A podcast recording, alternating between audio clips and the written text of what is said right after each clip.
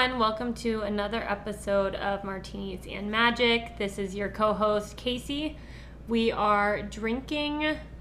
Sister Snake. Oh, yeah. I literally just asked Emily what it was called and forgot um, from her Wink package. And we're covering chapters 38 through 37. or 37. oh my gosh, this is going to be a long episode. 37 through 43. Um, Warner's, there's going to be spoilers for Crescent City, ACOTAR. That's probably it. Yeah, that's probably Yeah. it. And then before we head into it, Emily is going to touch on the interview SJM just put out, which I, I honestly don't even, I'm not really sure what it's about. So you just go ahead. Um, yeah, she likes to post things on like Mondays and she calls them like Moss Mondays or whatever. So she just like linked this interview she did. Um, it's like 16 minutes long. You can probably find the link still on her Instagram page. That's where I found it. You okay? Oh, I think my ear's are infected. Oh, does it smell from your earrings? Might not always No, smell. but it hurts. Have you had those in for a while? No, but I had cheap earrings this past Oh. weekend. And Oh, okay. Well, sorry. it's been a long we time. have lots of ear problems on this podcast. Uh, I am like the amount of times I talk about my ears is like people probably think I'm psycho. Like I always talk about my ear problems. Well, Emily and I are planning to get our ears pierced this weekend. Yeah, and maybe if we're feeling Risque. yeah, A tattoo. we don't know yet.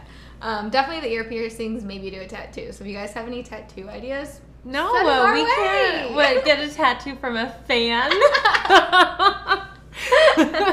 telling our kids what's that for? Our fans were just so intense Yeah. that we needed to we just one. had to show them our love back.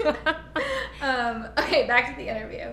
So it's like 16 minutes long. You can find the link on her Instagram, but she basically goes over the like quick future of Crescent City 3. So that's the next one that's going to be coming out. If you guys finished it, you know that. So big spoiler. So if you have not finished Crescent City 3, please fast forward about 30 to 45 seconds. Um, because at the end of Crescent City 3, we know that Bryce ends mean, up. Crescent City 2. Yeah, in Crescent City 2, we know that Bryce ends up in Velaris and like she's with Rhysand and the rest of the inner circle. Um, so she's not going to do ACOTAR, the next ACOTAR book. Instead, she's going to do Crescent City 3. That's going to pick up at the event right in where Crescent City 2 ended. So it's going to pick up with Bryce in Velaris. Um, and then for those of you who have finished the ACOTAR series, Crescent City 3 is supposed to be taking place six months to a year after Silver Flames. So we will get Baby Nyx. Um, SJM said she's not really sure on like the time frame for when it's going to take place for Silver Flame. She's still trying to figure out if it's going to be six months or a year, but it won't be more than a year. Um, so that means that like Nesta and Cassian are together, like um Nyx is born and she said that like Nyx will come into play in Crescent City 3 that we will get like oh my gosh, like that is so annoying because that means Bryce isn't just popping in. um but apparently the What if we're she's like, what gonna- if like fucking Bryce's Nyx's like godmother? No, no, no. No. I don't think that's what I got from it. So like side note, we are going to get Akatar characters POV chapters in Crescent City 3. Oh my! I hate. I hate this. I know the whole fandom loves it. I I fucking hate hate, it. that. So like I oh, so I haven't watched the interview, so I'm reacting to this live. Yeah. I like don't know how I feel about that because like I obviously mi- like miss Rhysand and Feyre and Cassian. Yeah, and, same Like, in their own world. I miss them so much that I'm like so happy I get a little bit of them, but I'm also like so pissed that like she even did these like like crossovers or whatever. Um, like I hated it from when I finished the book. I still am just not okay with it. But what I got from her interview is that like it was kind of like like I don't think she's gonna be in um Velaris for that long. Like Ashane kind of hinted as that like Bryce needed help to like destroy the Asteri and she's gonna use like the world of Prythian to do that. So I think it's gonna be like Mist and Fury or not Mist and Fury, like um, Wings and Ruin, to where like Bryce is only with or Feyre's only in the Spring Court for the first like hundred pages. I think it's gonna be something like that. Like I don't think all of Crescent City three is going to. okay, I just feel like it has to be longer because if we're getting POVs from the think it's gonna characters be and like- Nyx is in it. Okay, she also said that Crescent City 3 is going to be the biggest book she's ever read. How written. big is it? I So, don't like- understand. Can you fathom carrying mean, around like- a book that's bigger than this? I It's gonna be the most I obnoxious love thing big in the world. books, so I'm so biased. Like I want them to be 800 pages. I'm like I need it. Okay, but Crescent City 2, there's no fucking reason that book had to be as long as it did. No, don't get me. s- So that's what I'm saying is like. So she said that's gonna be the biggest book ever, and it's gonna take her around 18 months to finish because she's on maternity Okay, leave. now. let, let's take a bet. How long do we think it's gonna be? I think it's gonna be 1,200 pages. I'm gonna go up to like 15. She said she's gonna like book three is gonna be where like it's just like all these revelations and all the storylines are closing. So I like she has a lot to work What to does do. she mean? All the storylines are closing. all the Crescent City. Yeah, yeah, yeah. So that's then- the last Crescent City no, book. she says it's setting up for like the future of Crescent City novels, and then it's setting up for ACOTAR novels too. Because like after Crescent City three, she's gonna write an ACOTAR book. Okay, question if you do want to interact with this. Have any of you met someone who read Crescent City before ACOTAR? Because, like, if they did, I need to know their reaction because wouldn't you be so fucking confused? Yeah, you would be like, who the fuck's this Rhysand But, guy? like, you also couldn't read the next ACOTAR book without read- reading Crescent City because then you would literally be so confused. yeah, like she is just like combined all of her series. Now. She's asking readers to read a lot. That's a big commitment. Yeah, I know. I mean, I'm here for it. Like I. I mean, same, but. I've had to do so much convincing to my friends to read the first three. I mean, there's no way they're going down this whole thing. I mean, you don't. I don't. So like that's why I feel like Crescent City three, we're not gonna have that much of ACOTAR But you just said it sets up for the next ACOTAR book, so you'd have to read it. maybe I misunderstood her interview. Oh. But like from what I took from her interview, I did watch it like two days ago or on Monday, so just a day ago. That like I don't think we're gonna have a lot of ACOTAR characters. Like I think they're just gonna help her defeat the Styria. I don't think it's gonna close any ACOTAR storylines. Okay. I think it's just like she's using them to help Bryce, and then like they're gonna go back to their story. Yeah. I wonder what Elain is going to play in it. Probably just baking some bread. I wonder if she'll even be in it. I I don't know. Hmm. Maybe.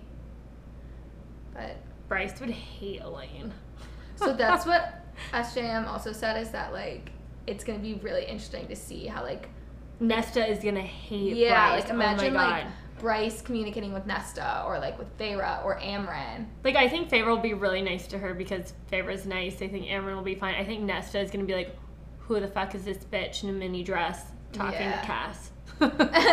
like, Maybe Elain's psycho now and she's like maybe she's off the grid and that's like what the mystery is. Well, um, we already know it smelled like baked bread and like roses, which is like Elain's scent or whatever. Oh, But all I know is that good scent she said nothing about the ACOTAR TV show in this interview. I mean, that doesn't surprise me. They haven't even casted for it. Yeah, true. Um. Should we dive into Crescent City? Yeah, unfortunately. I think I covered all the main points from it. Okay. So Emily's going to start with chapter 37. So this is the final chapter in um, part two. So this picks up right when they're like at the like Ox with the shooting range and shooting range, and Hunt gets a call from Isaiah saying that like there was another murder. Um, Isaiah tells him where it is. Bryce kind of um, so the murder ended up taking place in the Asphodel me- Meadows, which like in this chapter describes Asphodel or however you say it as like Asphodel. How do you say it? I was saying asphalt, which I know isn't right. There's no T or A. I don't know.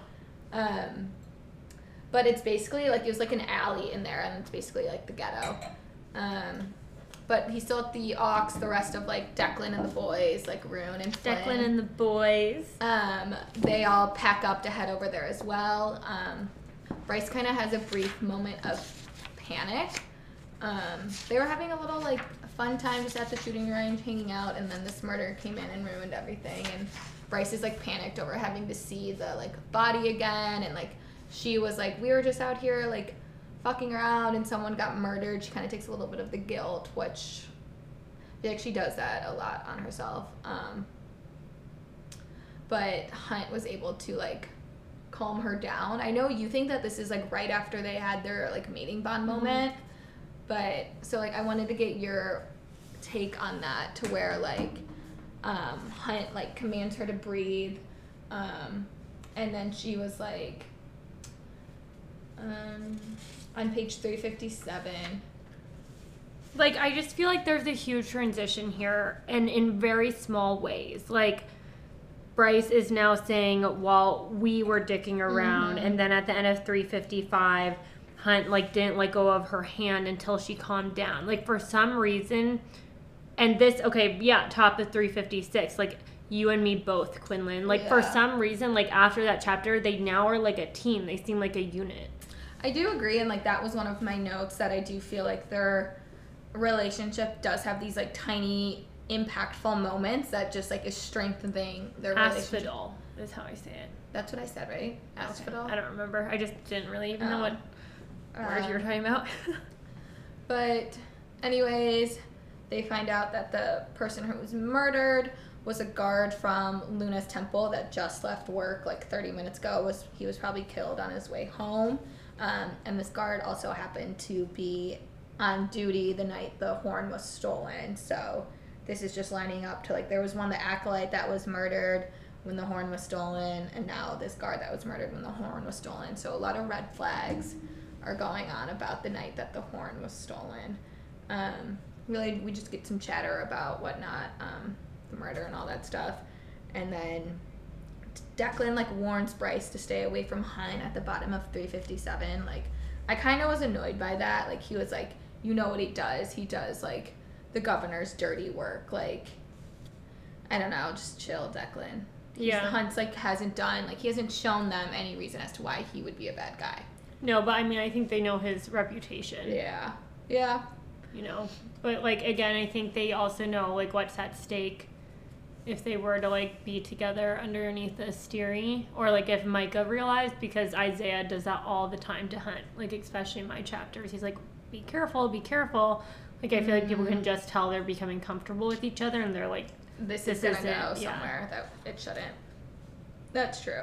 Um, we also find out that whoever like killed these people, they did it where there were no cameras, so it's obvious that someone, it's someone high up. "Wait, you missed this," but on 358, like, Oh, I was not on three fifty eight yet. oh, you weren't. Mm-mm, I was on three fifty seven. But Oh, weird. what were you Never saying? No, go. Nothing. I was just pointing out like Hunt ran his hand up the length of her spine. Like I don't know. Like Yeah, I I feel saw- like there's so much more like st- tension. sensual yeah like sensual Yeah. tension and now like he'll like wrap his wings around her and like brush his her shoulder with like Yeah. the tip of his wings or like when they're sitting down he like Put his hand on her thigh. yeah um, i do get those little moments too.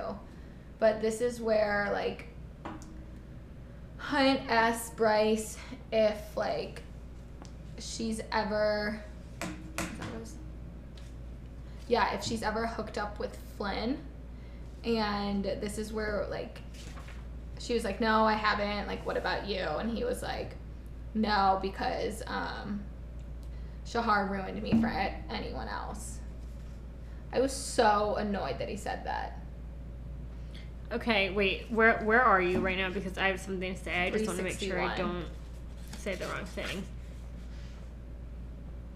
oh well i did skip something on 359 it's where they find out that like the demons are like close to like the ley line so like they're using Okay, that. wait. Where is it? That, top that of just- 359 Oh, I'm wait, on the wrong page. I need you to like point it to me. Where did he ask her? oh about Yeah. flynn Yeah. Oh, that's on the.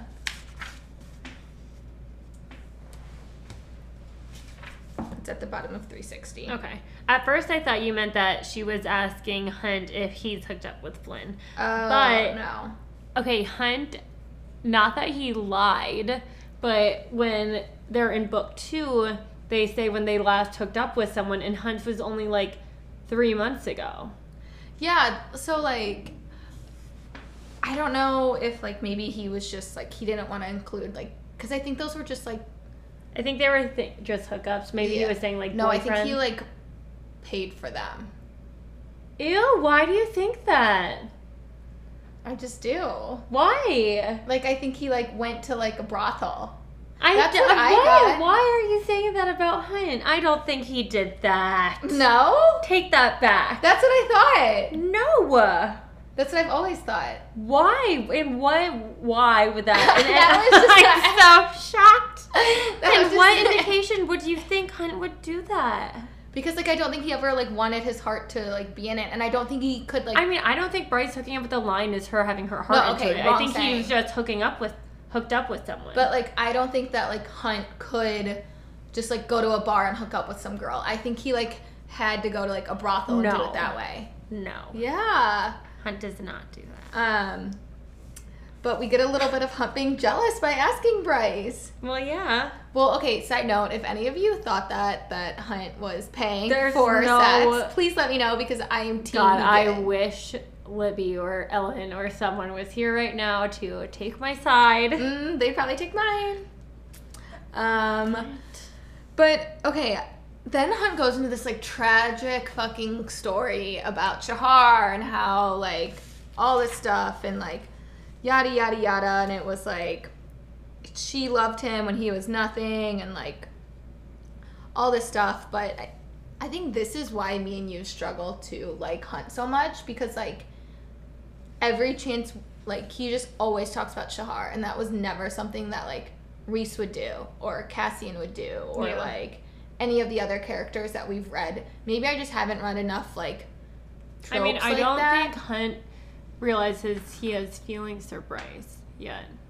Like again, I think this is more of like a realistic type of thing.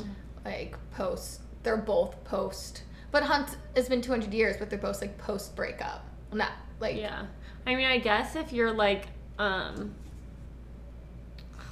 I have no brain. I wanted to say immune. I guess if you're immortal, like it would take longer to get over a breakup. Yeah, that's true. Um, but he goes. Um, what did I want to say? And he Um, says he'll never get over her until the day he dies or something.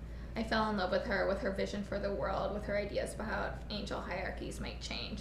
So I'm kind of contradicting myself, but I do feel like he fell in love with the idea of. I felt like he fell in love with the idea Like- of her and like what they could have changed. Like Yeah. fell in love with like what they were working towards. Yeah. which makes more sense. Like I think maybe Hunt is confused. Like, it was he in love with Shahar? Was he in love with this world that they believe they could create? like, and so, like the day he dies, he's always yeah. gonna want the world to be like. that. Yeah. He says something to where he's like, How could I ever get over her? Where like she's the only person that like. I don't even know. He's also probably she's also probably the only one that has ever shown Hunt he is valuable as like a human being and like validates that he's important in the world. Like maybe she was doing it for the wrong reasons, but This is what I was gonna read. Um, Bryce goes, "You still have a thing for Shahar," um, and he goes, "Until the day I die." And he goes, "I don't see how I can move on from loving her when she gave up everything for me for the cause. Every time I hook up, I remember it." a lot of guilt. Yeah, I think they both like Hunt and Bryce both carry this like shame and guilt and just this like they both didn't like almost like self-loathing that like they didn't do enough Right. Yeah. and it's like it's really sad because both of them go above and beyond Yeah. for like This is similar to my therapy session today. kind of And you know too. what she asked me, which we should have asked Hunt and Bryce, if she was like, "Why is it your fault?" oh my god my therapist And said I that to me sat there and. I said, she was like why do you feel the need to convince people "Yeah," of like or she's like, "Why is this your fault?" yeah And I was like, "I don't know. you're right it's not Like, I guess it's not." Yeah. um, but I also wanted to talk about how there's just this quick little tidbit about the vampires on 362. Um, it says, Oh, the vampires had worked hard to get people to forget the tiny fact that they'd come from hell, that their ancestors had defected from their seven princes during the First Wars and fed the Asteria Imperial legions vital intel that aided in their victory. So like that's just interesting that like the the vampires are the only one of the creatures or Vanir that we now know the Asteri didn't take from another world and like breed because they hmm. came from hell and then they helped in the first war. So I wonder if they know everything about the Asteri or like they're secretly in on it or something. I feel like there's probably so many centuries that have passed that like yeah. But I'm interested to learn more about the like I hope we get the book that's like Flame and Shadow and we learn more about I like- want to learn more about vampires. I do want to learn more I mean, like about that's hell. like Jesiba and like the witches, so or like Yeah. she deflected into that one, so I do want to know that. Wait, I'm gonna turn my heat off. Are you getting hot now? Casey's apartment is usually like 78 degrees at all times, so whenever I come over here, I wear like a tank top, and she was cold, so she turned the heat up to like 76. Now she's hot. I bet she is. Um, but so they're still at the scene, and then they're having all these deep talks or whatnot, and then they're like, "All right, let's go." And when they're getting ready to go, they run into Sabine. Um, Sabine's like, "Where the fuck's my like sword?" Quinlan, I almost said sword again. Where's my sword? Um, and then Sabine calls her a stupid slut, which so many times in this book is the insult stupid stupid slut used. And I just don't get it. Like I have never said that insult to someone. Like, oh you stupid slut. I haven't either, but I mean that would be so harsh. Yeah. Like that would be so much worse than like horror, like right? something. Except, okay, have you seen the TikTok about the comedian about slut shaming? No. It is so funny. He's like, he's like, I don't really get the word slut shaming. He was like, it's literally like being like, yeah, she's a slut, but don't shame her. but then it's like this whole thing, and I'm gonna play it for you after this, but it's so funny. Mm. Okay. Back to Sabine calling Bryce a stupid slut. wow, that is weird. Like, I would so much rather, like, I would feel so much more mean calling someone a slut over a whore. I don't know why. And a stupid slut. Like you're now you're insulting my intelligence and my actions. like double blow. yeah, that's true. Um, but Hunt gets all like protective or whatever, and Bryce has to be like, dude, no, stop. Like, please relax. Um, they end up leaving. They fly to the apartment. They're just both getting ready for bed, brushing their teeth, yada yada. Um, Det calls and says that he was able to like sort through the footage of the um, temple or whatever, and he found out who tampered with it, and it was Sabine. Dun dun. That's the end of part two. And You didn't finish your dun dun. Dun dun dun. Oh, sorry. now Casey's gonna take you guys into part Okay. three. So now we're in part three, which I think, or is there three parts or four parts? I think there's five. No, I don't think there's five. You just asked me a question, and then I know that I said three or four. Oh. Five wasn't an option.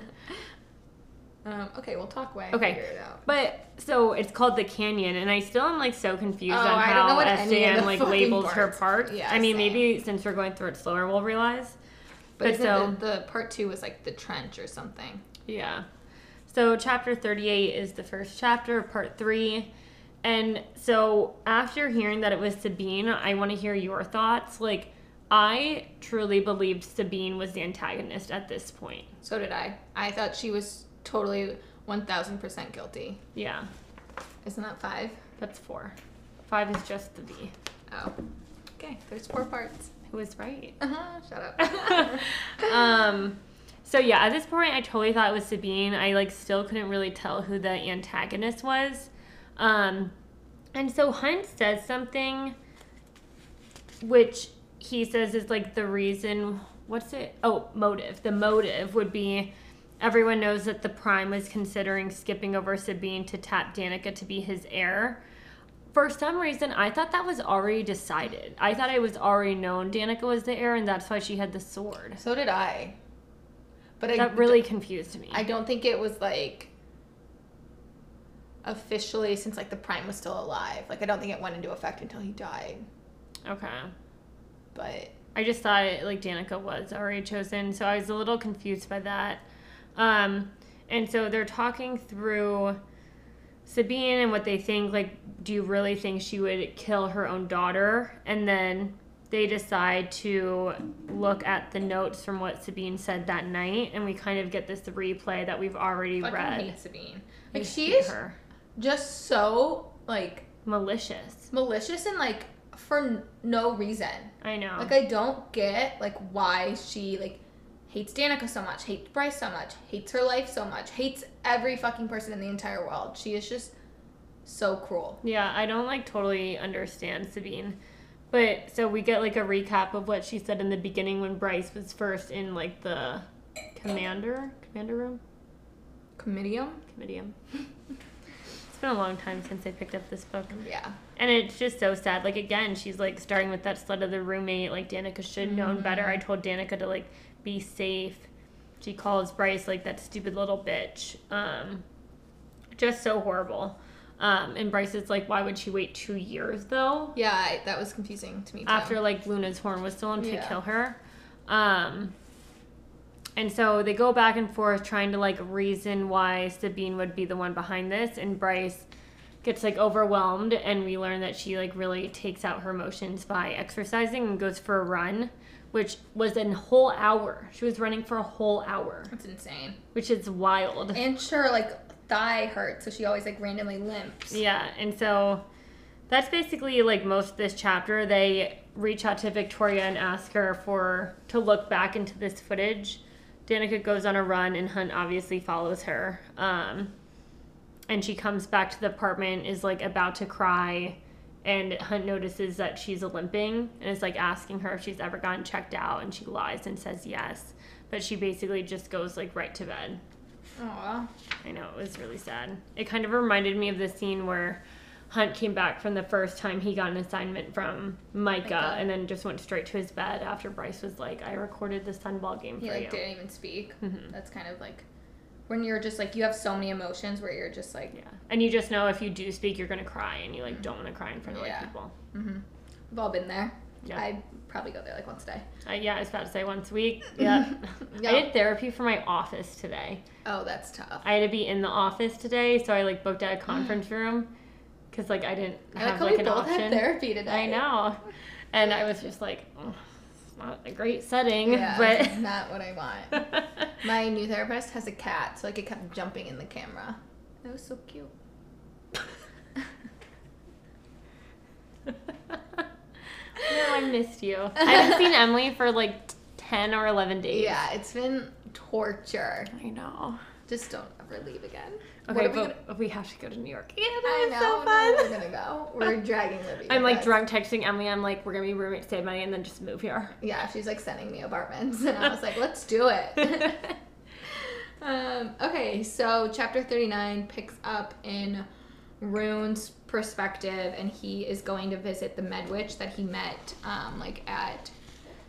I don't remember at this time if he's met the Medwitch, who we now know is Hypaxia. I don't think so. So I think he met her the first. No, I think he met her at the first crime scene when the acolyte was murdered. But I don't think we knew that was the same person. I think we just thought she was the med, like, a, Oh, like okay. any And then he med met her at the second murder um, of the guard, and now he's like at I don't her. think there they saw a Medwitch at the first one. I'm sure there was one there, but immediately Bryce like kind of freaked out, Oh, and so- Brune like went to her and looked at him and was like, "You're a dick for like bringing her Mm-hmm. here." Okay, but so they describe, or SJM describes what it looks like, and it's like very relaxing, and it's not how I would picture a clinic. It's like the vibe that she describes is like, let me see. Okay, I picture it like Restoration Hardware, but smaller I picture version. it like almost more of the vibe of like a therapy office or like a your gyno's office, like very warm and like you know what I mean. What the fuck does your gyno office seem like? Your gyno office is warm and fuzzy. yeah, mine has like a fireplace and there's flowers everywhere and there's magazines and there's couches Mine is not. and it's just in this like comfy room with like pretty crown molding. Okay, mine it's not like that. Well, I like whenever I think of a clinic, which this is, I think of it like very sterile and like the picture we're painted is not at all. no. Um, okay, and then it also like Rune and 376 and like the more we he interacts with the Medwitch Hypaxia, he always is like I don't get this, and I didn't get it in the second book either. Is like he is always like drawn to Hypaxia and like her beauty, and he like stumbles around her, and like he always like fumbles and like cannot form sentences, and it's just like we know him and Hypaxia are not mates, but like why do you think he acts that way? Like it confuses me.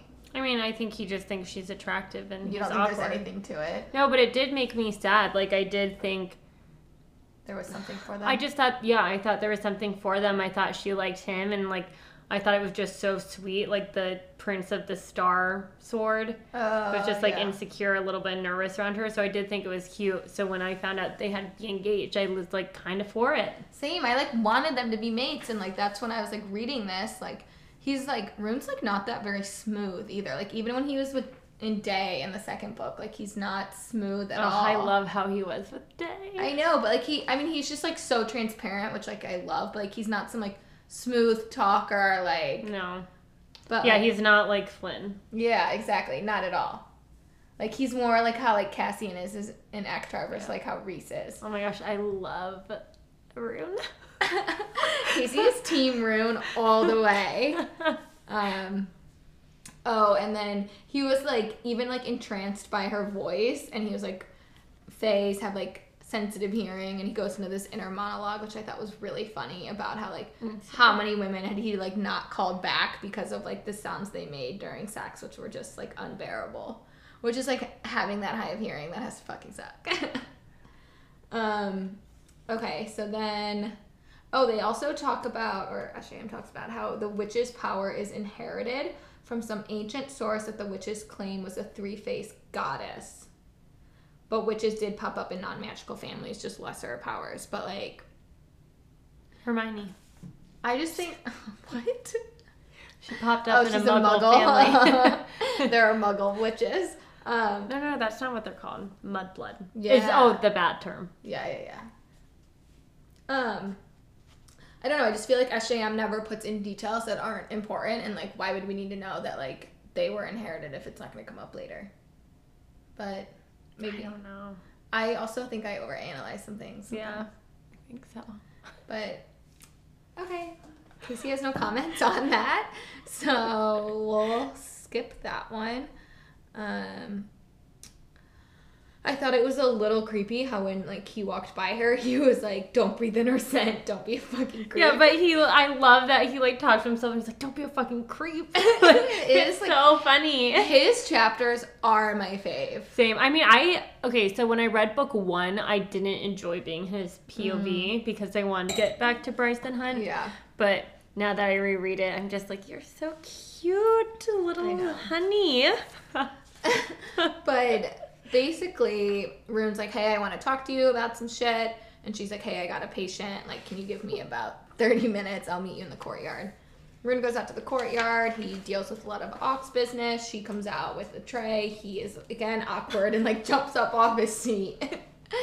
um, but they're sitting outside, and Ruhn basically is like asking her about like in a nondescript way, like about Luna's horn. Like, is there a way in which like this magical item could be fixed? And like she guesses that it's Luna's horn or whatever. Um, and she says, it is possible that with all the medical advancements today, someone might have found a way to repair a broken object of power to treat the artifact not as something inert, but as a living thing. Which, when I read this chapter, like I'm tuning my own horn right now, but I initially knew that the horn could be repaired by, like, the synth.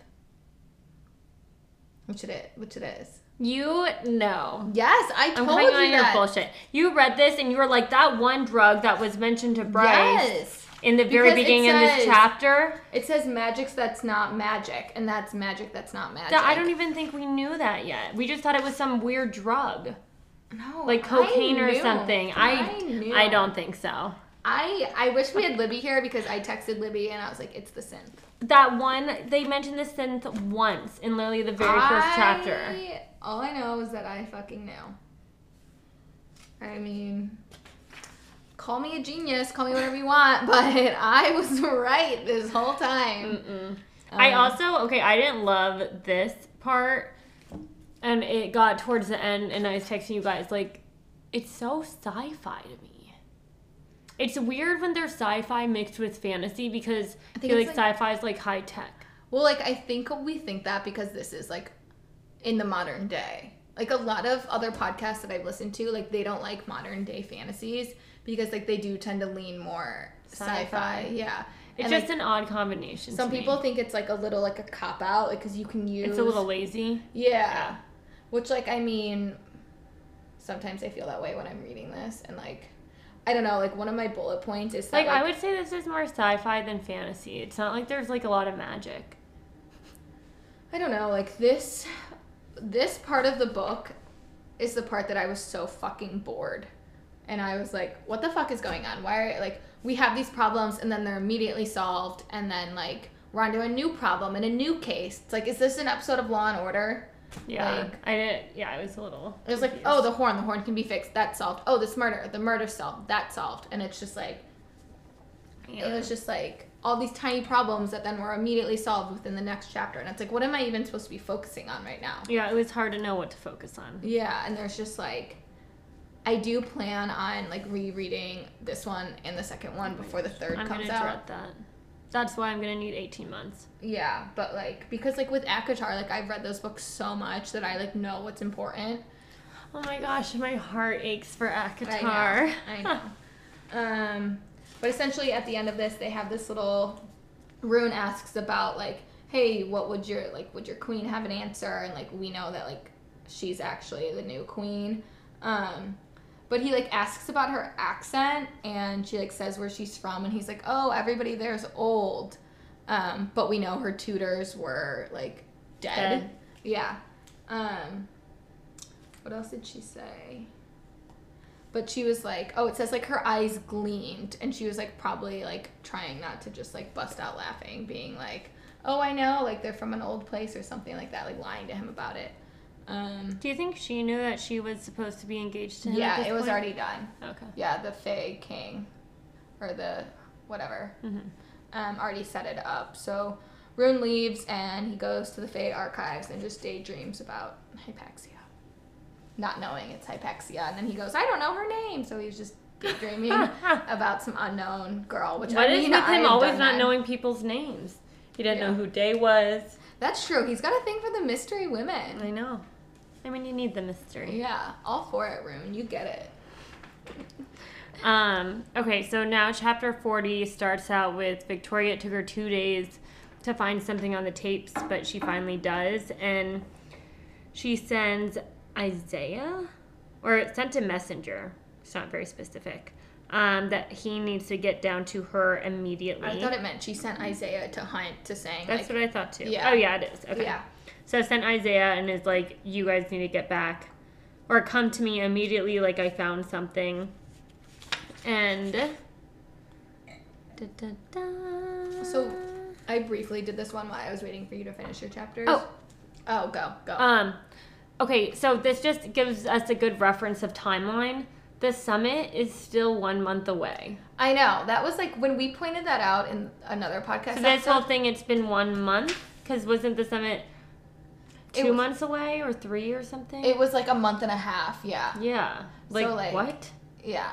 Things move so fast, which I did like how she gave timeline in that because a lot of books like don't give you like it's been a week or it's been two weeks, but like that makes sense why like in the second book we're like why aren't they having sex yet like come on but it's also like oh they've known each other for three yeah, months it does make a lot more sense Yeah. because I thought they waited so much longer. yeah So yeah, we find out that it's only one month until the summit, and basically Sandriel is like just instilling fear in everyone and holding it over everyone's head that Pollux is gonna come. there's so many malicious women in this book Yeah, there really are. Like SJM loves a girl villain Amarantha the girl villains are like the best. I know like I loved Amarantha so much more than King of Hybern and I love Yeah, except fucking Ianthe. oh Ianthe and like Sabine are similar. Like I hate Yeah. them. I don't really call them the like main villain, but like they're definitely a villain. Ianthe was kind of a main villain. I guess not really. Mm. She just sucked. She wasn't like Hybern or Amarantha. She was just like this like bitch that just was rude. Yeah, that's true. Um, and so him and Isaiah are talking, and then Hunt's phone rings, and I love this like start of like a different type of banter they have, but he realizes that Bryce like changed her contact photo to a picture of her and changed her contact name to Bryce rocks my socks. The fact that I fucking hate that. What? It makes me cringe. I just think it's so funny. Like, okay, I think it's funny because it just relates to like I love how like relatable they are. I don't think Okay, I'm not like, obsessed they're with Bryce and 25. I wasn't doing that at 25. I would totally do that on someone's phone. I think it would be hilarious. I mean, maybe if I was wasted. Yeah. I- Actually, no, I probably still would. If I got a hold of like someone's phone and was like super bored, I would totally do that. Ooh, next time you're distracted, I'm for sure changing you know my, my, contact. passcode. Well, I'm gonna pay attention. Mm, like how Bryce does. Oh, isn't it something stupid like one one one? It is all one. Yeah. See, I do know it. oh God, I know you too well.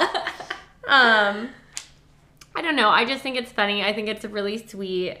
Um, and just because Hunt is so like robotic and doesn't, he's like learns how to laugh. He Yeah. like becomes, he like learns how to be silly and like appreciate humor. That is so true, and we've talked about that in other episodes where like Hunt was like basically like a shell of himself, and like I think I never thought of it that way. That like her little actions were like pulling himself Yeah, out. like he was being human again. Yeah, kind of I like how what Rhys does to Feyre. Yeah, exactly. And um what is his name in the second book? Danica's mate. Baxian. Yeah. Like we can see it from that perspective and so it really shows how much Hunt has grown from like this book to then he's looking at Baxian like it's okay to laugh and have fun. Like Yeah. Hunt, you didn't know how to do that. Chill out, honey. You took a while too. Yeah, and so Bryce is like really like teaching him that and I think that's kind of cool. Um, Um, so I put a tab on where like Isaiah's watching Hunt get that text and like he kind of like smiles and Isaiah goes, "There are worse fates than death, you know." And like Bryce goes, "I know," or Hunt goes, "I know." Do you think that's foreshadowing to what happens to him at the end of book two?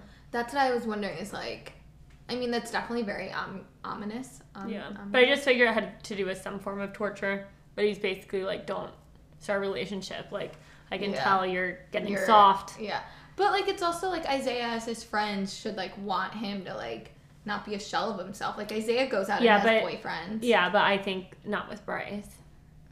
whatever. It just What do you mean Isaiah's boyfriends? Is Isaiah gay? Yeah. We find that out early on. I didn't know that. Yeah, he's gay. And Oh, like that's yeah. why like Hunt was like, Oh, like Isaiah's in a mood, it's probably about like whatever, like new guy or something he like Mm. got in a fight with or like and like there was one scene where like Isaiah is like at a gay club and he can like hear it in the background or something. When was Isaiah at a club? Yeah, maybe I made that part up. But like they're they touch on it numerous times. I always say they and like it's just one I'm gonna fact check you. I think because I don't remember that. Isaiah is gay. Hmm. Yeah. Um Um. So, anyways, Bryce needs to go with Hunt, and again, this is where we just see their like relationship start to change. Like she's protesting, like it's literally raining. Like I'm gonna get electrocuted up there, and Hunt's eyes glittered. I did read this part. It offered her a hand and said, "Good thing I can keep you safe." Mm. And so he picks her up. Again, we have realized baby style, not just like from the back. just like holding up like I'm cracking your yeah. back. But like this is where you really start to see that SJM like flair to it, and he's like crooning Flair, in her nice ear. word. Thanks. But he's like crooning in her ear and purring. Yes, and her toes curl. Okay, that was one of my notes. Like, have your toes ever curled at a guy's voice? Like just when he like, I- says something I mean, I don't think I've ever met a guy who has a sexy enough voice. to purr. But I've had it where like my toes curl if I'm like thinking of Mm. something or like I don't know or if they do something yeah, same. like a thigh touch or something. But I mean I don't think I've ever heard a guy's voice and been like Ooh. that's really sexy. Except like there's I don't this- know if I'm like a huge voice person. There's this like big TikTok trend right now of like this band called the the Great Rooks or whatever, and I'll show it to you. But like their voice would probably make my toes curl. Okay. Who has the sexiest voice I know? I don't know. I don't even think like I'm a deep voice gal. Hmm. I mean, I I'm not a high pitched one. I think that like British accents make my toes curl. I texted you and I said when I envision my husband, he's British and he calls me I can't marry someone with an accent. Hmm. I don't know why. I just feel like I could never like. They could never get mad at me because they just sound so beautiful, and it would just be annoying. I don't know. I mean, like I literally picture my husband British. So, any British men that listen, like, please hit me up. Just anyone hit me up.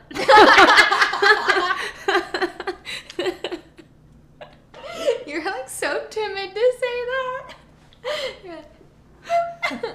just a little plugging myself. um, and then also this reminded me of like that we know it's SJM when he's like telling Bryce like okay it's not that bad see like the city's really beautiful and she pinches his neck That's and an he like laughs and like brushes over her ear like have you ever had someone laugh in their ear where like just their lips touch and like ooh I'm you all shivers earplay, yeah. me too I love a good ear What is the up with us and our ears? Even though Emily's like, my ears smell, and I'm like, my ear's infected. But like, play with them, I'm lick like, them. lick it, please. Give it a little chew. Get that infection out of there with your tongue. Hottest line. Want me to get that infection with my tongue? I'm all yours. That'll make my toes curl. Oh, I will so curl hard. at that. Um, okay. I lost my Um, spot. Okay, so we learned once they land at the building, um, Hunt explains that Viktoria is a wraith. And I didn't realize that at this point, Hunt still doesn't know that like Bryce remembers everything from that first night. Oh, I thought she said it. Did she? So not? she said, she almost said, I know, to when he's like, Viktoria's the Wraith, Oh. but only nodded, following him inside. She and Hunt had barely spoken about that night, about what she remembered. Mm-hmm. So he's not fully aware yet. Um, and then I kind of wanted to see how you picture Viktoria. So her description is, um, where did it go? three eighty six. Yes. Is it no? Oh, yes. Okay. Um, so it says at least Bryce could appreciate the beauty before her. The dark hair and pale skin and stunning green eyes were all Pangeran heritage, speaking of vineyards and carved marble places, but the grace with which Viktoria moved. Viktoria must have been old as hell to have that sort of fluid beauty, to be able to steal her body so smoothly. I kind of picture like an Angelina Jolie beauty. Hmm. Just like very like exotic and like So how I picture Sandriel. yeah. Wait, oh my god, I saw a commercial with Serena Williams this weekend, and I literally paused it and told my friends who have never read these books, and I was like, my friend Emily in Chicago, I thought they looked like Angelique, and she thought she looked like Serena Williams. I was like, isn't that so funny? They're And they were like, no. Um, okay, I pictured her a taller version of Amren, but with green eyes. Oh, like short hair. Does she have short hair? Oh, I mean, it just said say. dark hair. Yeah. I would just picture her just like Beautiful. because like even later on, like she's like I can't imagine like being able to be that beautiful and like yeah, I mean, she's definitely beautiful. Like she was being nice to yeah. Hunt, and Hunt was like, "Don't flatter yourself, Bryce. Like Yeah. she does it for everyone." And Bryce is like, "Does she do it for you?" But also at the beginning of that page, um, they fly over like Reid's um, family business and like who's? Reid, who like Bryce dated and like Danica worked for him. Remember? Oh my God, yeah. Yeah, and like she was like, Reid never like sent his condolences when Danica died, even though Danica worked for him for like two years. I mean, Reid was the biggest asshole. yeah, but like that's so fucking shitty. Like I would do that for like my ex if like her. Yeah, but Reid died. literally didn't even care. I know. Just showing you how much of a dick he is. Yeah, he he's the worst. He's honestly he might be like the woe of this book. Yeah. You know what never, that means? never. I'm not that much older than you.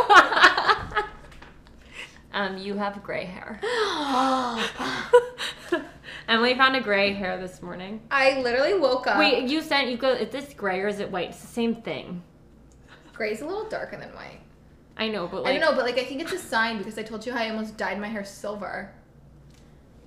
a sign that you should do that. Absolutely not. Maybe just get a silver streak. No. But I do think I'm gonna get some highlights. Do it. Go for it. Um, I feel like as soon as Emily has like a glass of wine in her, she thinks everything's like a great idea. It is. And I love it. I will say yes I'm so to excited for when we go to Europe. I'm gonna manipulate you so hard. It won't be that hard. no, I'm gonna manipulate you so hard. Oh. Um, I'm excited. I'm so excited. We're gonna do a Europe podcast and do like a video version. We're gonna do it live. Yeah, and Libby will be with us, and it'll Yeah. just be so funny. Um, okay, so picture Viktoria. So what we learned, what Viktoria called them in for, is that she was able to grab a couple of like pictures or like video footage of the Kristallos. Kristallos. Yeah, that's what I say. Um, well, I guess first she's like, "What is this?" And Hunt is able to recognize that it's a Kristallos, and it's basically like popping up. It's heat, like changing temperatures within Sabine's territory, like through a circle. And I think this is so cute because as they're sitting there talking to him or talking to Viktoria, Hunt kind of realizes that Bryce is all of a sudden like stressed and a little bit overwhelmed. And he puts his hand on her thigh. Mm, it's so cute. It's so cute. this is like those little tender moments. also like that is a bold move. Mm-hmm. Like, like you don't just do that. You don't just touch my thigh unwarranted. Like I'm just trying to think like just like guy friends if we if they noticed I was upset if they touched my thigh I would be like I think like my best guy friend has touched my thigh. But I've also known him for like 11 years. I just I feel like I would be like what are you doing? Oh, I feel like I'm like, thanks. I'm not like a touchy person though. Yeah, I know. Like I would be a more like hand on your back or like forearm. I don't know. to, touch- like, grab touching- your like I would be like like if I knew you're upset I would do this. Like someone touching your thigh. I mean my inner thighs are like my ears. like it's so sexual. I mean, An I inner think thigh so. Like touch. I'm thinking like this. That would like, be just weird. Like a knee grab. Give me. I've, I've had my knee grabbed a lot. Like the only time I grabbed some is if I was like, Emily, pay attention. like I I, think do not this correlate is a knee grab to an ear. yeah, I A do. thigh grab to an ear. No way. then they start moving the thumb. I think you're just getting a little sexual. I just think a thigh grab is very different. I thought it was just like very just like friendly. Like I think uh, Maybe if he just squeezed it and then lifted up, but what if he just kept his hand there? I'm also like I'm a very touchy person, especially in social settings, and? Yeah. I I know I shouldn't, and especially because it's 2022. But like I'm the person that like Why? Because it's 2022. I 2022. feel like people get like so mad when you touch them now. Why? Oh, because of COVID? Yeah, I don't think so. but like I'm the type of person when I'm like talking to even a stranger, like I'm just grabbing their arm, or I'm like, yeah, that's me. I just I always touch people when I talk. Yeah, Emily gave me a hug when she walked in. Oh, you wanted my hug. I wanted the hug. um, like Hunt's hand slid. Oh, okay, never mind. Slid from her leg. From it, but like slid.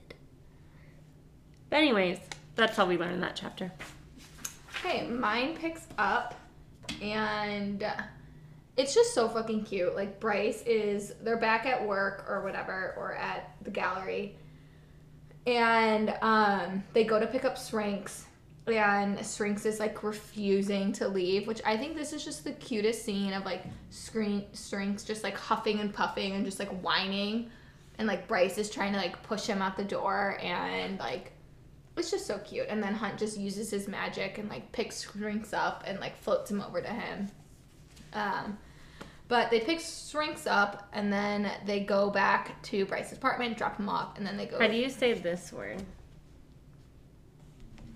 Cathona. Okay, I do too. Cathona spare him. I didn't know if the C was silent, I like kind of just like mumble over it. but I say Cathona. Cathona, yeah. Um, You didn't have anything to say about how cute the scene was with. I mean, I think it's Syrinx. cute, but like, I mean, there's literally nothing insightful I can add. Dogs do that, and He's it's a super annoying. chimera. Okay, he's not a dog. Okay, but same thing. Um, but they drop him off. Yowling his head off. How would you do your best yowl?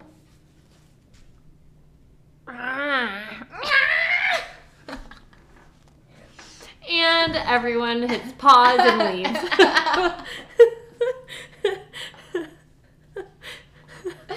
Please turn down your volume before that part. um, okay, so they drop Syrinx off and then they head to the Rose Gates, which I mean, I think it's a little suspicious. Whoa, whoa, whoa. you just drink yours a little faster. Um, that her first book is The Court of Thrones and Roses, and then she named the gate the Rose Gate. No, I think she just likes the word. I don't mean- think it's a tie. She needs to chill with the word rose. Um, but I also thought it was funny because so they walk to the rose gates and Hunt refers to Sabine as he goes. No, I didn't expect the future prime to be standing out in the open summoning demons like some city square charlatan. Charlatan. I just thought that was kind of funny. Uh, uh, uh. Okay, so they're standing, looking around for this demon that Viktoria said was there, or the Kristallos. Um, they don't see anything, and Hunt like points to the sewers, and he is like, "It could be in there." So they walk over to the sewers. They get down on their, like I picture. Okay, in this scene, I picture them literally like Hunt takes off the sewer grate, and they're just laying down in the puddle of, like.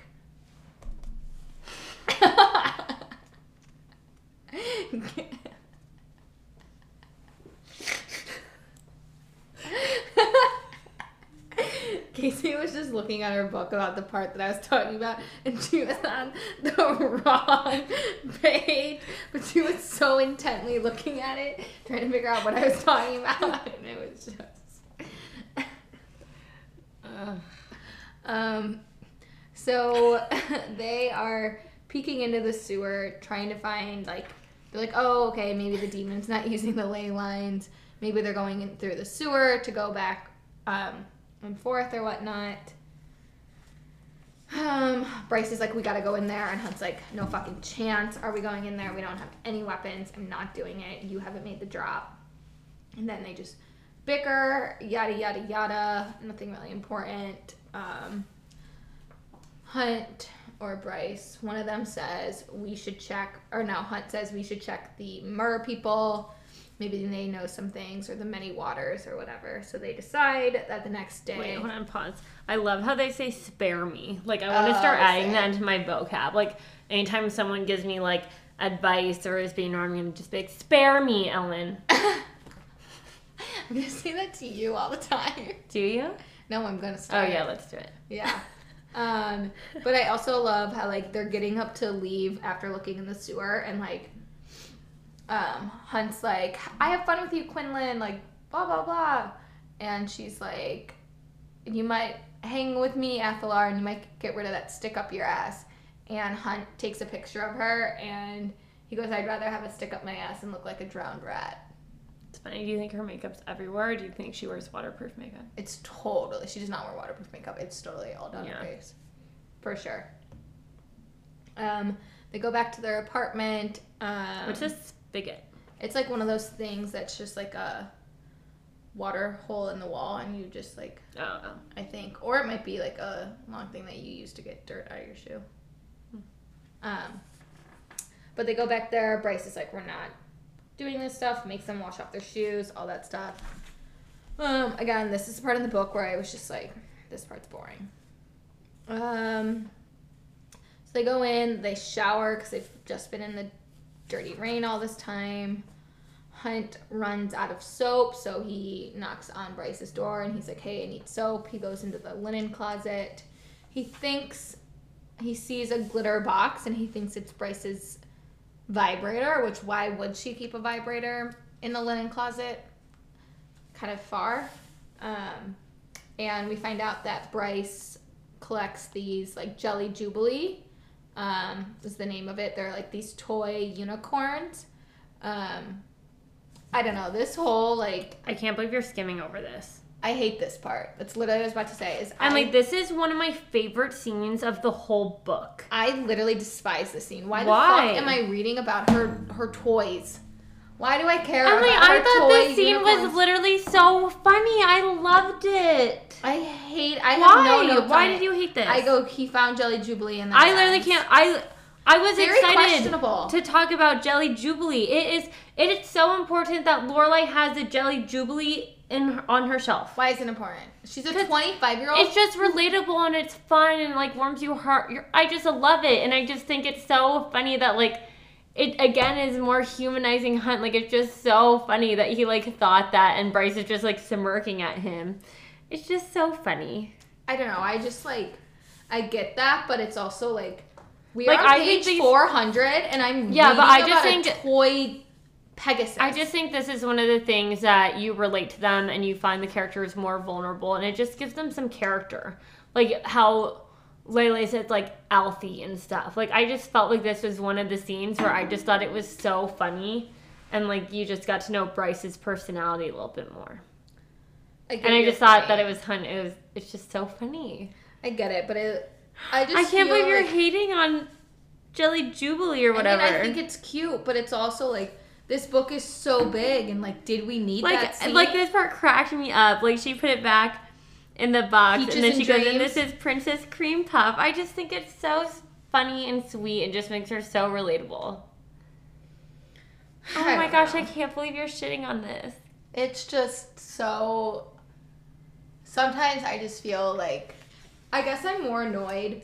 Like I liked it when I first read it. And then it. when she's like, "Next time you want to check out my vibrators, just ask." And Yeah, like- like, I love it. I did laugh when I first read it, but I guess I'm just jaded right now. Like, okay, imagine. So he's the Umbra Mortis. So I know he's not Rhys, but just compare him to Rhys. Like, and then Rhys is supposed to be this like tough, like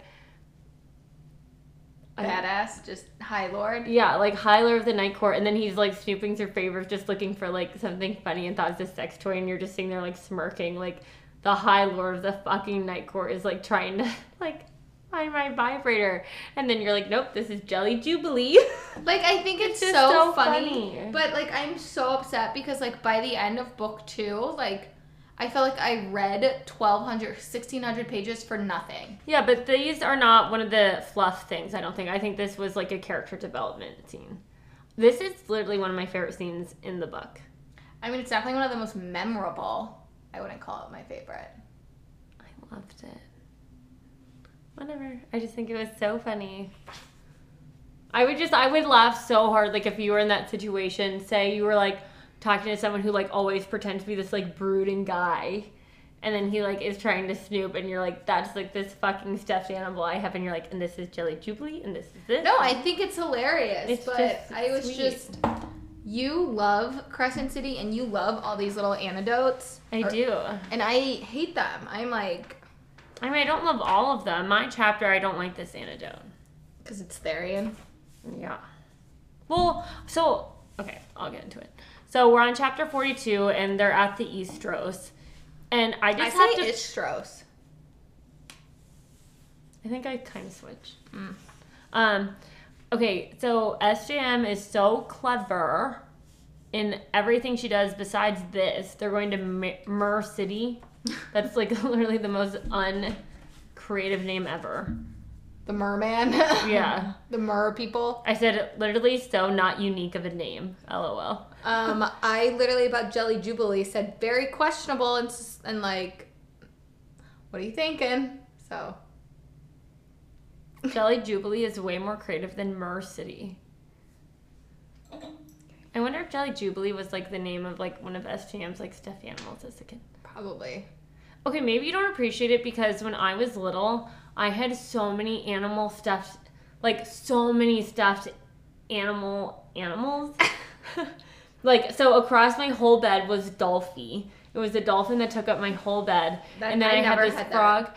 And I had all of them, and before I would go to bed, I would say goodnight to every single one of them, and I would whisper to Dolphin and say, I like you the best, though. I never had a stuffed animal. I didn't sleep with one. I was obsessed with them. I would talk to them all the time. My necklace I always wear, Emily, is is dolphins. Did you know that? No. Yeah. It's literally dolphins. I. Hey, I have a theory is that really I was. changing our I have a theory that I was a dolphin in my previous life. Why have I never heard this? You should have said this when we first hung out. um, okay, and so we meet Tharion, the top of 401. I think Emily and I, in like a pre recorded Crescent City 2 episode that we probably won't publish, talked about what we picture Tharion, and Emily was just so off base, so I'm gonna give Oh. her another chance of what she thinks he looks like what did I say? Oh, Michael B. Jordan. with red hair. Yeah. Are we sticking with that or no? Because you have an opportunity to redeem yourself. no, I still picture him like that. Okay. Even though I've seen fan art, I just every time he comes up, I don't. Oh, I haven't seen fan art, but I picture him Oh, like Chris. Hemsworth. No way. Are you serious? Keep talking about your chapter. I just you're shitting on me for that, and you imagine Michael B. Jordan with red hair. like okay, um, so I really liked Tharion's personality in book one, and I just didn't like it in book two. I mean, yeah, it was just Because like in book one, he's like a super flirt. Like I I don't know, I like their banter. Okay, way closer to Chris Hemsworth. no. Yeah, I mean Michael B. Jordan is in that. I mean, yeah, like I'm totally off base. but like that's just I mean, that's just what I see in my head and you can't tell me differently. okay. Like why is his tail like a tiger? I don't know. That is kind of weird. He's like a a tiger mer. Mer tiger. Mer tiger. Mer Turk. Or Tiger Aid. Where did you get Oh, mermaid. Mermaid. Um, and so, like, while reading this, I was so surprised when I read book two that he was like one of the POVs. We did we not get a few of his POVs in this book? I don't remember. I don't think so. Um, and so we learned that he works for the River Queen in this, which I clearly skimmed this chapter because I thought in book two that was like a new thing.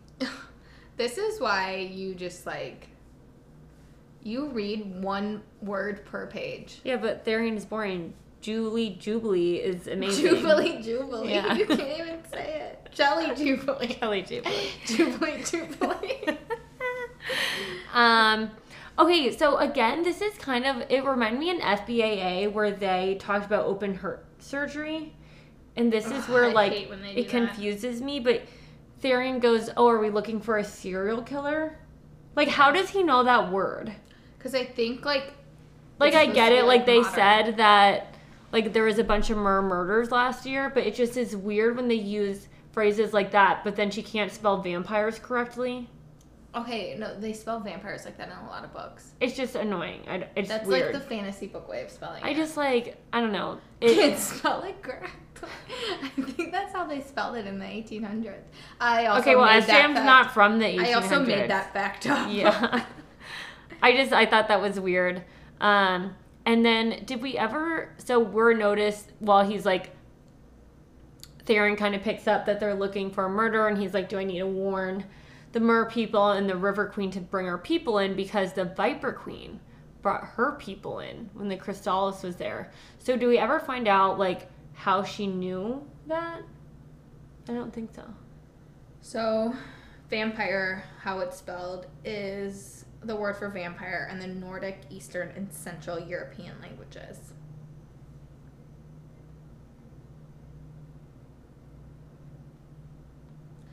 The vampire is archaic or pseudo archaic spelling of vampire, while vampire is a mythological undead creature.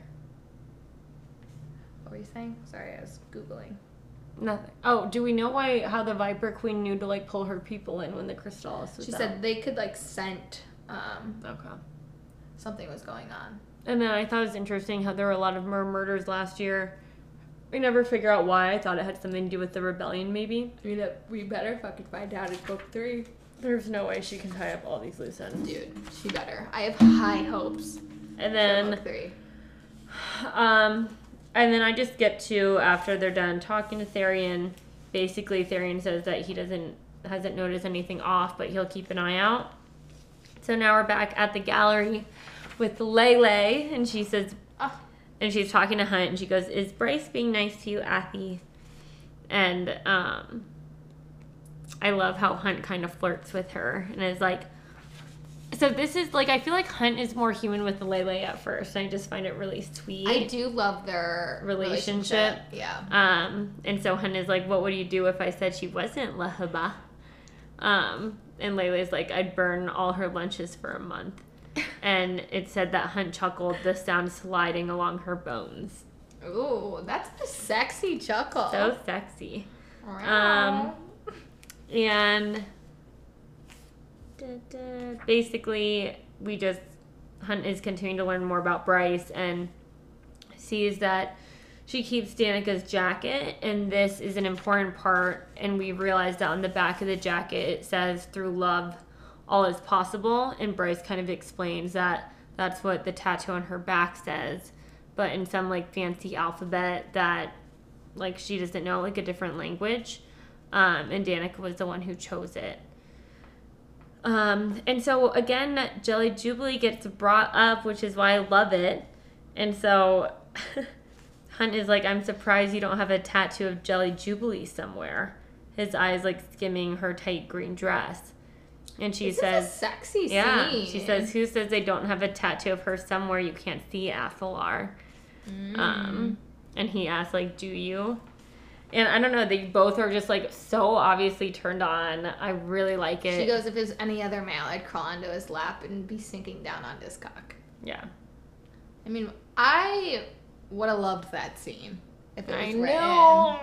But Give it to me, SJM. Um, Ooh, did you? She goes. Um, he goes, "Do you?" And she goes, "There are a few males who can answer that question if you're so curious." I know, isn't that That's funny? I know. Um, and so she like wasn't making eye contact with him, and then when she finally looks at Hunt, his face was flush and his black eyes glittered. Like you know when their eyes turn black, it's like game on. Yeah. And that's probably why the only reason you like looked Luke from Invisible, Invisible Life Life. because his like eyes change colors with his emotions. So fucking Um, hot. Give me a guy that his eyes change colors and like, it's game over. Have fun looking for that. I mean, some guys have like blue green eyes. They Yeah. change in the lighting. True. Um, and so basically they come to the conclusion that they're not going to be able to like bring in Sabine for questioning. They're going to have to bring the questions to her. Good way to phrase your sentence. Did you take that from the book? Yep. Yeah, I did. I figured. Um, so my chapter picks up, and they are at the Wolf's Den in Moonwood. And so I want to get your take on this because it says that the Wolf's Den in Moonwood occupied 10 entire city blocks, a sprawling villa built around a wild tangle of forest and grass that legend claimed had grown there since before anyone had touched those lands. So, first, like, what do you picture of it? Because I just picture it like obviously like it's 10 blocks long and it's just like this sprawling forest and then i picture like one giant house where like the prime and sabine live then there's like all these other little houses where everybody else lives you don't picture it at all um, no. no you don't picture it Like no, a little bit. I mean, this is very incorrect, but more like project housing. oh That's what I pictured. wow so i pictured it literally like a giant forest and then Like what it says. Yes. But also, like, why the fuck do they get a giant villa? Like, 'Cause the they're wolves, wolves. are so mean. They weren't always. Why are you looking at me like that? I don't know. that? they weren't always mean. yeah, true. But it makes sense they'd have the forest because they're wolves. Okay, so it also mentions numerous times how powerful Danica was and how, like, the Prime was gonna choose her over Sabine. Like, why was Danica so powerful? Like, we never got her backstory onto where she even came into all this power. Like, did she just, like, she just born with it? I mean, her it? dad is super powerful. Yeah, so do you think she was just born with it? Yeah. And then she just Maybe died? she's born with it. Maybe it's Maybelline. We should have stopped this podcast about 20 minutes ago. when I asked you to yowl. um, Mm. yeah, I mean, I don't know, Emily. You ask questions that I don't have answers to. I think you just gotta take it as is. I mean, like, I just like wonder, like, why are we always talking about how powerful Danica is, but then we never actually got to see how powerful she is. Like, don't always like. It's, the boy who crawled wolf. I don't know. Maybe we're being manipulated. I don't know. I mean, my aggression towards Danica is. I hate Danica. Exactly. Why does Libby like her? I I don't know because Alan doesn't like her either. Okay. If book three even Wait, wait. wait. Ellen doesn't like Danica. no, she does not. That's Right. what I said. Oh, okay. If So book- who likes Danica? Just Libby? just Libby. Hmm. If book three Even says the name Danica, throwing it out the window. agreed, I'm not reading it. Yeah. Not reading it one bit. I mean, like we don't mean to be harsh. We are all for girl friendships and for friendships, and I mean, this friendship. I mean, this book. I loved it. I loved that this book was about friendship. Did not need it to be dragged out into book two. Same. And that is like I love their friendship and everything like that. But once it got dragged into book two, and Also, was, Danica was a bad friend. exactly like maybe we needed more time to see their friendship like to fruition and see how great their friendship was. But all we got was her being a bad friend, and I'm just. I'm just over it. I'm really fucking over it. Okay, so they're there.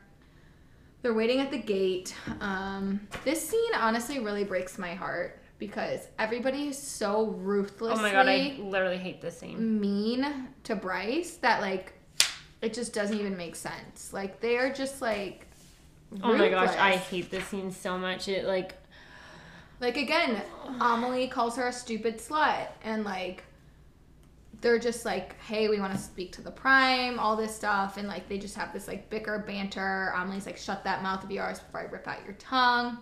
Um, then Ithan comes up and it's like, is this the first time we meet Ithan? I think so. I think it is. Yeah. And we know that Ithan is Connor's younger brother. Um, and he's like, Amelie, give it up. Like, she's not worth it, basically. Which is like, I don't know. Like, I think that was his way of like kind of protecting her. Do you think? I don't know that he would just It's like, like stop own it. way. He would just like, he- stop it. Like it's not worth it. Like just Yeah. stop. Um, but we also like Hunt says that like the angels and the fit or the angels and the wolves are like House of Earth and Blood and House of Sky and Breath have always been enemies, but we never find out why those two houses hate each other so much. I mean, I don't think it's like there's a secret. I think it's a competitive thing. yeah. Well, I thought it came down to because like the angels are like the highest in the hierarchy, and that like the Fae probably used to be more powerful, or the wolves or the shifters, and now it's like the angels are, which we now know everybody's Fae. Yeah. whatever. I mean, I think it is just a more competitive thing. Yeah. I mean, again, like I hate how they say stupid slut again. Like it just pisses me off. Um, this part, I I think I cried when I first read this, but um, Amelie was like, "Hey, I guess I should thank you if Danica wasn't so distracted by texting you. Like she might still be alive."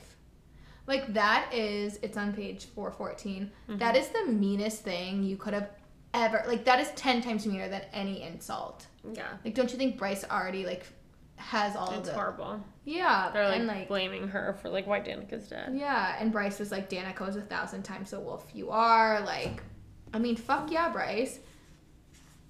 Bryce even says at the end of this chapter, like to Ithan, she's like, Connor would be ashamed of you for like the type of man you've become, and you're letting Sabine and Amelie run the wolves this I do way. think Ithan redeems himself though. He does. I think he does redeem himself. Um, and I think like we also find out in this chapter that like Ithan quit Sunball and like he kind of pulled the same move Bryce did that like he's kind of like a shell of himself and like not really allowing himself joy either. yeah. He also like didn't really have anywhere to go. Yeah. And I think he is like his parents are dead. Connor was always had. And he's in he love had- with Bryce. Yeah, and then like Bryce, like they found out Bryce's texts were leaked and like all that stuff, and it's just like I think he just felt really alone. Yeah. Um, but so they go talk to Sabine. Um, they ask her about the footage. Um, Sabine lied about it, which is like this is I was still in the phase where like I was like Sabine's fucking guilty. Um, She's definitely something. something's going on. She's not innocent in anything. No. Like, I don't hold her to the same standard as the Autumn King. Autumn King's bad, but I think there's a point to his evilness. Same. And I think there's a greater vision there. I don't get Sabine. That's what I was like trying to say earlier. Is that like, Like, I- I'm shocked that, like, with the whole Micah thing going down, that I don't know. like her actions in book two. Like, I'm shocked that she wasn't the next governor or something. I think governors are always angels. Oh, yeah. Um, but like I don't know, she just like has no reason to be as upset as she is, or like as mean as she is. Um, but she lies about that. They're leaving. Ithan's like, "What the fuck's going on? Why are you here?" Bryce. Um,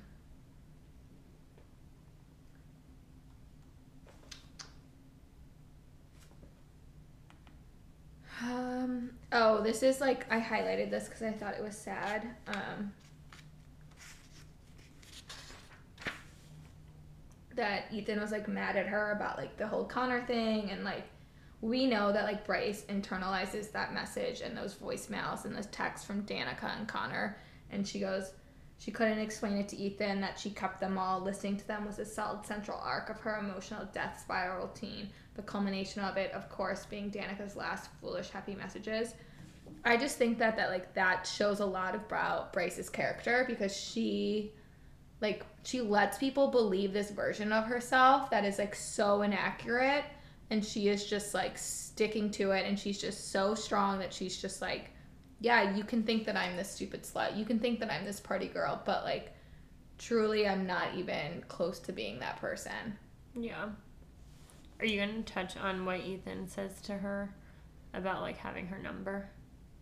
um no So, I think this is very kind of valid of why Ithan is like. I mean, it's never valid to be like be this mean to Bryce, but so obviously after everything happened, like Connor, his best friend, passed away. Like they lost all their friends, mm-hmm.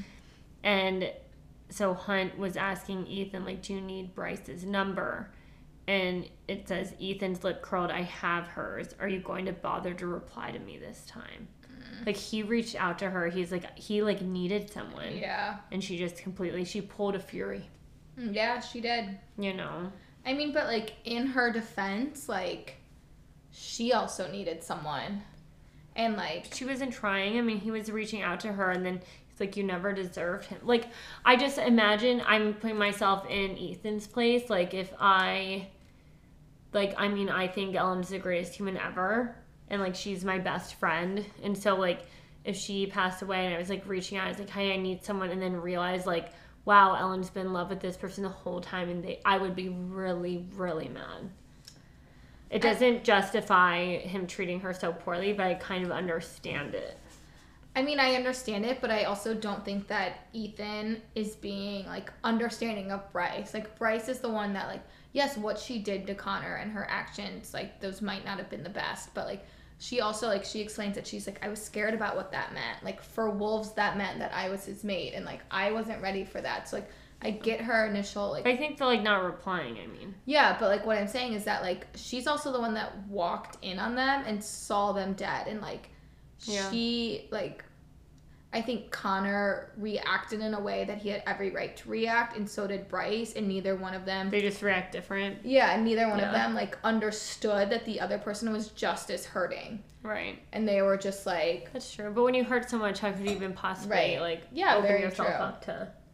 but like it was just like I think like Bryce was wrong for not responding and Ithan was wrong for like blaming her for not responding because Right. like what like sh- what do you expect? Like Yeah. Um, but anyways, like this is where like Bryce is like Connor would be ashamed of you. Um, and then they leave and Amelie calls her trash again. And then it ends. And that's the end of 43. It's the end. We are halfway, a little bit more than halfway. Um, no. Yeah, yeah, a little bit more, like 20 pages more than halfway. Oh my god. Wait, okay, should we do that TikTok finger thing? We have to end the podcast. Why don't we? No, I meant do it on the podcast. How? Oh. Just like read it. yeah, yeah, yeah. Okay, we'll do It's it. like the do you do hardcover, or like whatever. yeah, Do you know what I'm talking about? yeah. I know what you're Okay. talking about. So we're gonna I play thought a little you were like talking game. about the rune one at first about like him sitting on her face. No, I didn't watch that one. Mm. now that I go to the office, it sucks. I like can't like watch Yeah. anything. Um, so tidbit while Casey is pulling up this game that we're gonna play is that um, we both desperately miss ACOTAR. Um, so we are going to finish Crescent City, um, do those episodes. We're almost done. As you guys know, we do it seven chapters at a time. Um, we're almost done with Crescent City, and then we're gonna tandem do House of Sky and Breath with the first ACOTAR. So like we'll do like Do you think we should with the first ACOTAR though, or Silver Flames? no, we have to start through the whole series. Why? I don't think she starts tying it in until Silver Flames. Okay, we'll talk about this. We'll sidebar offline. Um, we'll circle back together. I cannot wait to go through book one. Yeah, same. Um, but either way, after we're done with Crescent City 1, we'll start doing Crescent City 2 episodes and ACOTAR episodes. We don't know what book yet we'll start with, so you guys will have some ACOTAR What do you mean, what book? If we're going to start with the beginning or do Silver Flames. The beginning. That's what I just said, and you said, should we do Silver Flames? Oh, I thought so. I want to start with ACOTAR book one, but I don't want to start rotating until we get to Silver Flames. Okay, again, we'll sidebar and figure out our schedule. Um, But you guys, book one, and we are gonna have so much banter. Yeah, we have a lot of different opinions in ACOTAR, and we'll have a lot more deep dives because, like, as we said, like, did you have the game pulled up? Yeah, but I have to. I mean, I can't just like read it. to TikTok. Oh, okay. Um, okay. Anyways. Okay, talk about this later. So, okay, I'm just gonna like play it and pause it, and then we can repeat if necessary. Okay, go. My volume is down. Reader edition. So let Put, me, Okay, okay, turn it up first. Okay. Don't turn it all the way up. That's gonna be really loud. this is So a Put a Finger. Down Challenge Lawful Good Reader Edition. Put a finger down if you use a real bookmark. Okay. Okay, so instead of putting a finger down, we're gonna drink. Um, I do not use a real bookmark. Okay, so I need clarification. I use this is super morbid. Um, it's like what you get at people's like Wakes? services. Yeah, I have one of those too. that's what I use as my bookmark. Okay, but So just any piece of paper. so like I have numerous books that I'm reading. So like for one, I have that, and then for another one, I have like. I think it's picture- more you a page folder, like an ear thing, or do you put something in it? Oh, I put something in it. Okay, me too. Okay, so So I think if we agree, we don't drink. okay. Okay. Okay. So if we disagree, we're gonna drink. If we agree, we don't drink. Yeah. Okay. Okay. So we both don't use actual bookmarks. No, we both use bookmarks. Oh, we both use bookmarks. so if you're listening to this and you dog ear, dog, Dog ear, ear. your book, drink. Drink up, baby. Okay. Put a finger down if you stick to a TBR list. Put a finger no. I'm I gonna not- say yes. I mean, I'm a slow reader though. I don't stick to a TBR list at all. I am so all over the place. I'm a slow reader. Like I need to like think about what I'm gonna You read do next. follow your T. I Yeah. don't at all. I start like five books and then. Oh yeah. Oh, that's yeah. insane. So are we, we're drinking. Oh, oh yeah, we're drinking. This next one is like kind of the same thing. Wish we had more wine. I know. I should have brought two bottles over. Let me check my fridge. Oh, I have the little baby prosecco. that I got you for gift. yeah, and the chocolates. Ah. Okay, my fridge is so sad. I have prosecco, Well, you've been pickles, gone for ten days. and chocolate, and a face mask. Aw. Okay, this one. Okay. finger down if you only read one book at a time. I definitely only read one book at a time. I do not at all. Ah, I I read ha- like five books at a time. I literally have to only read one book at a time. I like Mm. can't not. I think right now I'm reading three books. That's uh, insane. or it means you're like super smart. I think I'm super smart. You are super smart. Thanks. So are you. You don't have to say it back. okay. Put a finger down if you have some particular method of preparing a paperback to read, so that you don't crack the spine. I purposely crack my spine to make it easier to read. Oh my god. I fold mine over. Wait, again, I'm such. I have to remember when I'm not around these friends and around like other friends who don't know about this newfound book version of me. I was drunk in New York and I went on like a tangent about someone about my whole like I buy it on a Kindle and hardcover and I never Mm-hmm. open the hardcover books and they Casey refuses to open a hardcover. Like Okay, I do sometimes for our TikToks, but it never cracks. And oh my god, I brought a hardcover book because it was gifted to me. Yeah. The Invisible Life How of did you LaRue. read that? Did you just go like this? No, I was I was fine because I was like What are you gonna do when we read me? Atlas Six? Because I have the paperback. I'll buy them. Well, I don't know if I like it yet. So I'm I'm weird about those because I love the books. Like I've already read them. Mm, yeah, yeah, yeah. But um oh my gosh, I put the book in my purse and a page bent. I physically gasped at the airport. I was like I well, meanwhile, I over here I physically bend my pages. Oh my gosh. So like Casey was at my house one day and I literally took my paperback and I bent it all the oh way over to where like I could fold it over. Oh, like I love the idea of rereading a book over and over and have it getting like like I literally go like this. So I can read it with one hand when I'm in my bed. I fold it so that like the front completely covers. like I read this like thankfully that I literally appreciate the soft cover so much because it doesn't crack as much. But I read like this. Look Oh at all of my lines in mine. Oh, it hurts me. Okay, we have to drink. Okay. it's the wine. Or the pot pillies. Mm. Okay. Put a finger down if you only stop reading when you're at the end of a chapter. Put a I stop in the middle. I stop in the middle. Yeah. You just have to. It gets boring. I but like I'll stop when like there's a break in the chapter and there's like going to another scene or something. Yeah. Or if it's like literally boring. Yeah. Or if I have to like get off a train. I almost Or almost if miss I have my to go to the bathroom, or if I'm hungry. I bring my book to the bathroom. oh, me too. Yeah. But like if I have like a work call, I'll be like, gotta put it down. Yeah. Finger down if you look up pronunciations or definitions of words in a book that I do. I and know clearly you don't. I know clearly you don't. I do. well, it's so nice on Kindle because you can highlight it and then you can click it and it will read it back to you. I didn't even know that. Yeah, you know, in so, like- interviews, I tell people that I'm intellectually intellectually curious. I'm not. No, you're not. Like literally at all. Like, okay, let me show you. Like if I haven't learned this word yet in my 26 years of life, I don't care. Okay, that is not me. I'm like always. Guys, I'm down. 26 now. Okay, so what you do, if you guys have an iPad and you have the Kindle version, you can click on a word I'm sure you can do that on the iPad. and then you can. This is the iPad version. You scroll over to No, I translate. meant like not on Kindle, like on. You click books. it and it it will literally play it. Wait, if you highlight multiple words, could you have it turn into an ebook? What do you mean? Like have them read the whole sentence? You can literally turn your books into ebooks. Yeah. Oh my gosh, did we just discover a hack? Wow.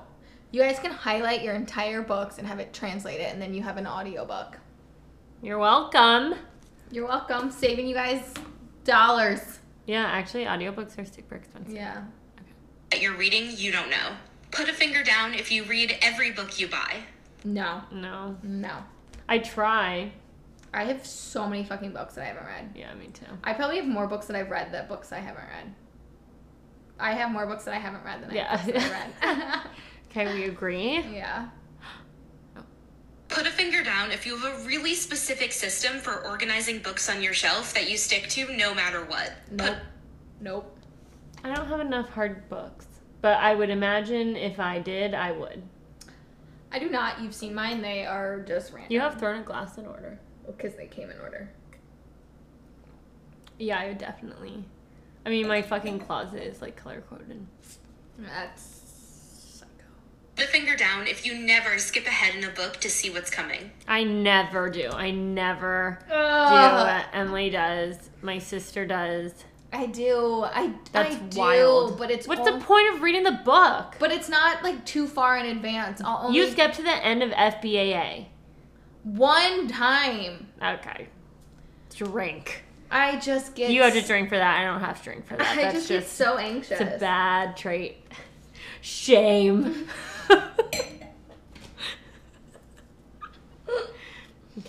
And finally, put a finger down if you will patiently wait to buy a new book until it comes out in a paperback or whatever matches the rest of no. I'll just No. buy two. Oh. We agree. I will buy two. I'm buying Silver Flames paperback. Yeah, because I mean, spending money on books isn't real money. No, I agree. It is like I'm bettering myself. Spending money on a Dyson Airwrap is money. Worth it. I use mine every day. Um, but also like now I've gotten to like I'll buy it on Kindle and then I'll wait for it to match my set. Yeah, so buying two. Yeah. Yeah. I think that was the it. series. like, okay, if you side put note. at least five fingers down, you're a lawful good reader. Mm, we don't know. Okay, Um, thanks, Gal. She does more. There's a lot more of those that she does. We can do another one in another episode. That was fun. Yeah. Um, but I also never understood why hardbacks come out before paperbacks because hardbacks seem harder to make. You think they'd want to produce the easier version? I'm guessing because they're more expensive. Mm, I love Money. hardback books though. I hate them. I hate them. I refuse. Like I love the idea of a worn book, and I feel like when I was Warm younger, book. worn. Uh oh, I was like, hmm? I feel like I used to like try to make my paperbacks worn and read them a bunch, but like I've become a little OCD in my old age, but not I really because uh, I'm like, look at my bed. I have piles of clothes Casey's and over here, like, packages on my trying bed, to and my convince bed you like guys isn't made. that like she's this organized individual. I mean, with her books, yeah. But Like if someone opened up my ACOTAR books and cracked the spine or like bent a Page, I think I would slap them like Will Smith slapped, cr- punched Chris Rock. Okay, Casey left her House of Sky and Breath book at my house when we first got it. And we obviously bought the hardback and the Kindle version. And I tormented you and told you that I was Yeah. just going to crack the spine. And we were gonna take a picture of the inside cover, and I was like, "You can't open it all the way. Yeah. it's gonna- Casey refused to take a photo of it. We had to wait till mine came in a week later because she wouldn't open her book. But look how good they look, and don't you love how it's the same height as ACOTAR? It's beautiful. Okay, yours are only the same height because those are special editions. Yeah. I paid the big bucks, honey. Juniper. Hmm. They're so beautiful. They are really pretty. Oh my gosh, now I'm literally just remembering all the fucking weird book things I did this weekend. I was showing someone videos of my ACOTAR books.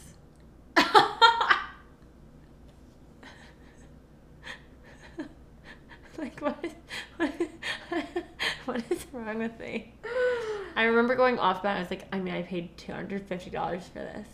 okay, so like we're going karaoke on Friday. Over under. I'm gonna be single for the rest of my life. me as well. I mean, like I.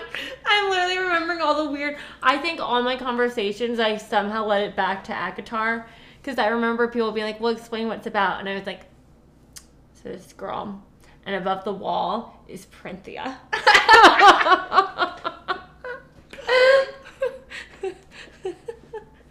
oh my god! And they were like, "Okay, I'm gonna. I need to go to the bathroom." I my taxi's here.